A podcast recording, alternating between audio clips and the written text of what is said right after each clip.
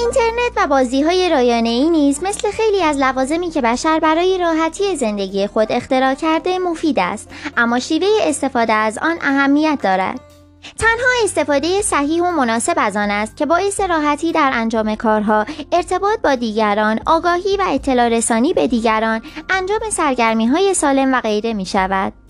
کاربرد غیر صحیح از آن مانند هر نوع اعتیاد دیگر می تواند فرد را از زندگی حقیقیش دور کند و اثرات مخربی بر ارتباطش با دیگران، سلامتی، مسئولیت های خانوادگی، شغلی، تحصیلی و غیره بگذارد.